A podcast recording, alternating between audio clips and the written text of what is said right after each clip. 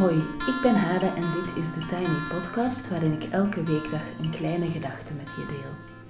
Vandaag is het maandag 1 juni 2020 en de kleine gedachte gaat over ondernemen. Ik ben nog geen jaar bezig met ondernemen. Ik startte ergens in september 2019. Na een tijd van voorbereiding nam ik de trein naar Amsterdam, liep ik naar de Kamer van Koophandel en schreef ik me in en dat was het. Ik had gekozen voor een traject waarin je tijdelijk, ongeveer een half jaar, een stukje van je WW-uitkering, dus je werkloosheidsuitkering, kon combineren met het opstarten van een eigen zaak. Daar waren een aantal voorwaarden aan verbonden, maar het mooie was dat je ook terug kon als het niet lukte. Na afloop van die periode, dat was ongeveer een halfjaartje, mocht je immers kiezen om te stoppen en weer in de WW te gaan en een job te zoeken. Er is niet eens een jaar voorbij intussen, maar ik heb al heel veel geleerd. Vandaag en morgen geef ik jou mijn tips en mijn observaties rond dit thema. Vandaag ga ik er alvast twee geven en morgen komen er nog vier. De eerste. Omdat ik in het WW-traject zat, moest ik een businessplan maken en voorleggen aan een soort begeleider van de UWV. Dat was trouwens een heel leuke, aardige man. Zo gezegd, zo gedaan. Ik werd instant gek van de templates die ik overal vond, dus ik besloot mijn eigen template te ontwikkelen op basis van de onderdelen die ik bij anderen terugvond. Als ik het er weer even bij neem, dat ondernemingsplan, zie ik, een, zie ik dat het stukje over mijn kwaliteiten en valkuilen toch vrij adequaat is, vooral op het gebied van valkuilen. Ik lees het even voor.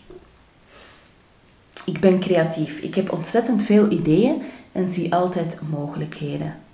Daarnaast heb ik een zekere mate van deskundigheid verworven door mijn ervaring als adviseur, maar ook door het volgen van verschillende opleidingen om mijn kennis en kunde aan te scherpen en uit te breiden. Ik ben authentiek in de omgang met mensen en mijn betrokkenheid op opdrachtgevers. Ik werk met toewijding op integere wijze en vanuit verbinding. Dat was een slokje water. Ik ben erg competent in het werken met groepen en heb veel ervaring opgedaan in het één op één begeleiden van professionals. Door mijn ervaring als freelance journaliste heb ik een vlotte en geoefende pen. Ik ben ondernemend en autonoom in mijn werkzaamheden. Mijn uitdagingen zijn de volgende. Ik ben zo betrokken op inhoud en relatie dat ik, wel eens, dat ik het wel eens moeilijk vind zakelijk te denken. Netwerken en acquisitie geven me een licht ongemakkelijk gevoel. Dat moet ik zeker overwinnen om als ondernemer te slagen. Ik heb veel ideeën en wil liefst allerlei projecten tegelijkertijd starten. Het is wel eens een uitdaging om dat te managen en de balans met mijn thuissituatie te bewaken. Ik denk dat mijn partner hier uh, voluit nog akkoord mee zou gaan, zeker met dat laatste zinnetje. Ik moest ook mijn doelstellingen beschrijven, mijn missie en mijn visie en ik moest de markt onderzoeken. Marktontwikkeling, doelgroepen en concurrentie. Vooral dat laatste vond ik heel vervelend, omdat ik niet wil denken in termen van concurrentie. Ik snap best dat het niet handig is een broodjeszaak te beginnen naast een andere broodjeszaak, maar in mijn geval heb ik meer het idee dat ik als organisatieadviseur en aanbieder en facilitator van cursussen gevonden word door organisaties en mensen die aangesproken zijn tot mijn aanbod, dat toch enigszins verschilt van de andere bureaus en aanbieders die ik ken. Dus in die zin vind ik daar, ja, of geloof ik daar meer in complementariteit wat het aanbod betreft en dat iedereen daarin zijn eigen kleur, stem, stijl biedt en dat je als organisatie of als persoon dan gaat naar de persoon die jou daarin het meest aanspreekt. Dus in die zin ja, vind ik dat concurrentiedenken eigenlijk een beetje overbodig. Ik moest ook mijn marketingmix bepalen. Product, prijs, plaats en promotie. Wist ik veel. Ik schreef maar wat. En nu klinkt het alsof ik er met de pet naar gooide. Dat is ook niet waar. Ik heb uh, toen allerlei marketingboeken aangekocht. Die ik dan allemaal helemaal heb doorgenomen. En op basis van alles wat ik daarin las, heb ik dus dat gedeelte over de marketingmix uh, ingevuld. En tenslotte moest er ook een financieel plan komen en daarvoor had ik een glazen bol nodig, want ik moest eerst allemaal categorieën invullen die ik niet kende, die ik toen ben gaan opzoeken, die ik intussen alweer vergeten ben. En vervolgens moest ik voorspellen wat mijn omzet zou zijn voor elke maand die volgde. Dus ik moest in september mijn omzet van mei en juni en juli voorspellen. Ik probeerde gewoon op te schrijven dat ik het niet wist en dat ik het ook niet kon weten. En daar werd ik op geweigerd, want het is de bedoeling dat je dat wel weet. Dus vulde ik uiteindelijk maar wat in. Wist ik veel. En met wat ik dan uiteindelijk maar invulde, uh, werd ik ehm, ja, geaccepteerd. Ik begrijp best dat niet iedereen met een vaag plan kan starten. En tegelijkertijd denk ik, het model van een winkel starten is misschien nogal dominant onderliggend aan dit soort businessplannen, um, ondernemingsplannen. Want dat lijkt me recht toe recht aan. Je zoekt een ruimte, selecteert en koopt spullen, je opent de winkel en je verkoopt je spullen en je hoopt daarbij op een groeiende omzet. En ik wil echt niet doen alsof dat, dat makkelijk is. Ik denk dat je ontzettend veel keuzes moet maken en heel veel energie moet hebben en heel veel creativiteit enzovoort. Maar het is wel een soort van duidelijk model waarbij het ook duidelijk is welke acties je alleszins moet ondernemen. Als ik nu terugkijk naar mijn ondernemingsplan, zie ik dat ik de coronacrisis niet gezien had in mijn glazen bol. Vreemd genoeg. En mijn begeleider bij de UWV had die coronacrisis ook niet zien aankomen. Er zitten twee bedrijven in mijn plan. De Tiny Office, waarin ik als organisatieadviseur en Deep Democracy Facilitator werk met organisaties en teams. En de Artist 2 Online, waarbij ik cursussen aanbied om op een leuke, creatieve en diepgaande manier aan persoonlijke ontwikkeling te werken. In het plan was de Tiny Office toch echt de hoofdmoot. Dat was een beetje het serieuze plan, zeg maar. Terwijl de Artist 2 Online een soort zijprojectje was voor de leuk. En in de realiteit is het op dit moment omgekeerd. De Artist 2 is eigenlijk mijn voornaamste bezigheid, ligt ook zeker aan de coronacrisis nu. Ehm, en ik geniet daar ontzettend van. Het is en leuk en ik kan er op dit moment, ja, merk ik zeker een groei. Uh, en kan ik er ook mijzelf een bescheiden loon uh, door uitbetalen. Uh, en de tiny office ligt onder andere ook door de coronacrisis nu even stil. Wat leren we daarvan? Nou, we leren alleszins dat je de toekomst niet kan voorspellen. Plannen maken moet, en dat is ook logisch, maar je moet ze ook weer kunnen loslaten, denk ik, en meebewegen met wat er gebeurt. Waar de energie zit, waar je voelt dat het gaat lopen. Als ik mijn plan had gevolgd, had ik nu steun aangevraagd de voorbije maanden, omwille van de crisis, en was ik nu thuis aan het wachten tot ik weer naar organisaties mocht als adviseur. En naar mijn bescheiden inschatting gaat dat ook pas in september, oktober weer echt starten. Want ehm, zelfs met de versoepelingen van de coronamaatregelen die er nu zijn, denk ik dat ehm, vlak voor de zomer het starten van nieuwe trajecten binnen teams en organisaties niet echt aan de orde is. Maar in plaats van thuiszitten met steun en wachten tot het allemaal beter gaat, heb ik de voorbije maanden 50 podcasts gemaakt. Ik heb verschillende online cursussen gecreëerd, ik heb artikels geschreven, ik heb beleid gemaakt en ik heb mijn hoofd boven water kunnen houden. En dat vooral omdat ik van het plan ben afgeweken. Dus de tip was: maak een plan, maar wees ook zo flexibel dat je ervan kan afwijken. Dan heb ik ook een tweede tip en morgen heb ik er nog vier. Ehm, als ik terugkijk, dus dit is de tweede, als ik terugkijk naar het eerste half jaar dat ik in business was, ging, ik ongeveer, ging ongeveer 60% van mijn tijd en energie en focus naar aansluiting zoeken bij andere ondernemers en bij allerlei clubjes van ondernemers. Want je hebt heel veel van die, ja, van die clubjes waar verschillende ondernemers samen werken. Ehm, en die dan een soort bureautje vormen wat naar de buitenwereld of naar organisaties toe wat sterker overkomt dan een eenzame zelfstandige die zijn diensten aanbiedt.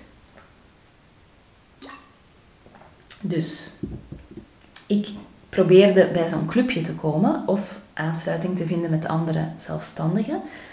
En ik denk dat ik niet genoeg durfde gaan staan voor wat ik zelf te bieden had. En ik probeerde dus voortdurend van die contacten te leggen. En nog meer contacten, en nog meer, en nog meer. En elke keer had ik het gevoel dat er iets zou gaan gebeuren, maar er gebeurde bijna niets. Een triest verhaal daarin was dat ik uitgenodigd was samen met een vijftal anderen bij een bureau om kennis te maken om eventueel samen te werken. Ik happy, happy, happy. Eigenlijk was het een soort van sollicitatietoestand, terwijl er, ja, er was geen baan in de aanbieding, maar je moest wel een soort van sollicitatieachtige situatie in. En dat was een pittige avond met allerlei gesprekken, waarin, je dus, of waarin ik dus met verschillende mensen uit dat bureau gesprekjes had en mezelf eigenlijk zo positief mogelijk moest verkopen. In een van de gesprekken had een van de vaste werknemers me voorgesteld dat ik bij hem een opleiding zou gaan volgen. Dat was iets dat hij aanbood.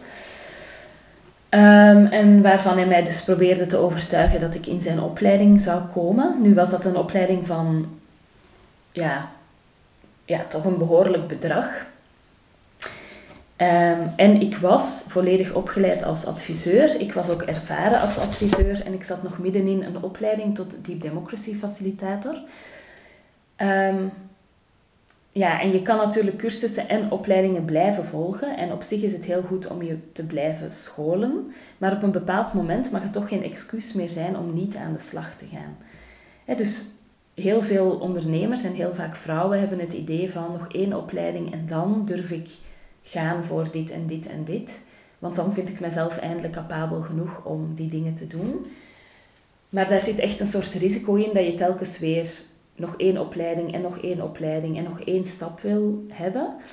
Ehm, dus op een bepaald moment moet je gewoon beginnen zonder te denken, ik wil nog één opleiding afwerken voor ik echt durf gaan. En dat neemt niet weg dat je nog altijd scholing kan volgen, maar je moet wel gewoon een keer beginnen. Oké, dus ik was gaan solliciteren tussen aanhalingstekens. Dat was weer een slokje water. Uh, en uiteindelijk hoorde ik niets van hen, dus ik belde zelf. En toen bleek dat ze een soort plan hadden waarbij je als extern iemand bij hen mocht werken voor een kleine 2000 euro per maand. En dat was geen 2000 euro die zij aan mij zouden betalen, maar ik zou 2000 euro aan hen moeten betalen om mee te doen en een soort van traject bij hen te volgen, ehm, waarbij ik mocht leren van hun kennis en ervaring en waarbij ik dus mocht meelopen in, in hun trajecten. Naast het feit dat ik dat absurd vond omwille van het financiële, ik bedoel, 2000 euro per maand is best veel werk om te mogen werken. Vroeg ik of er ook ruimte was voor mijn kennis en ervaring en mijn visie, want ehm, in mijn vorige baan zat ik wel op het niveau dat anderen met mij meeliepen en niet dat ik nog iemand was die meeliep in de trajecten van andere mensen. Dus ik had best veel ervaring, ik had ook best een originele visie en palet aan opleidingen uh, en ervaringen en ik wou die graag meebrengen en inbrengen. En daar hadden ze eigenlijk niet over nagedacht. Terwijl ik op de kennismakingsavond, dus het sollicitatiegebeuren, toch echt aan heel veel van hun casussen hoorde dat ze hier en daar toch ja, aanscherping nodig hadden, op een andere manier konden werken, ehm, ja, toch een aantal dingen anders zouden kunnen aanpakken en dat ik daar toch echt wel ideeën over had en zelfs best kritische ideeën en vraagtekens kon zetten bij de dingen die ik daar hoorde. Dit is volgens mij een extreem voorbeeld, maar ik weet niet, misschien is dit ook heel gebruikelijk in dit uh, wereldje. Je mag het me altijd laten weten als je er meer over weet, maar ik vond het, als ik er nu over nadenk, dat je dan in een soort van sollicitatie gaat en uiteindelijk is de uitkomst dat je 2000 euro mag betalen om bij hen mee te lopen en wat opleiding te krijgen van mensen die niet per se meer ervaren zijn dan jijzelf, dan vind ik dat toch een heel rare situatie. Maar het gebeurde. En dat het kon gebeuren kwam enerzijds ook door hoe zij de dingen aanpakte. Maar anderzijds ehm, kwam het ook door het feit dat ik niet voor mijn eigen plannen ging, maar ik probeerde gewoon wanhopig aan te sluiten bij anderen. En nu kan ik ook zien dat een beginnend zelfstandige die nog weinig opdrachten heeft, waarschijnlijk ook weinig vertrouwen wekt. Dus ik kan mij voorstellen dat ik in hun ogen iemand was die een soort van opleiding nodig had, terwijl ik van mezelf best wist dat ik al ergens stond qua kennis en kunde en ervaring. Dus ik kan zeker ook hun kant daarin zien. Maar achteraf gezien denk ik, het is zo jammer dat ik zoveel energie heb verspild met proberen aansluiten omdat ik gewoonweg niet op mezelf vertrouwde. Dus als ik er een tip uit mag destilleren, is het dat je echt voor je eigen project mag gaan. En dat je het er dan wel even bij moet nemen dat het tijd kost om je eigen project in de wereld te zetten. Tot zover voor vandaag. Morgen heb ik nog vier tips. Ehm, je kan me volgen op Instagram, TheTinyPodcast. En je helpt me door deze podcast wat sterretjes te geven op iTunes, een review achter te laten en of hem door te sturen aan iemand anders die er misschien ook graag naar luistert. Tot morgen!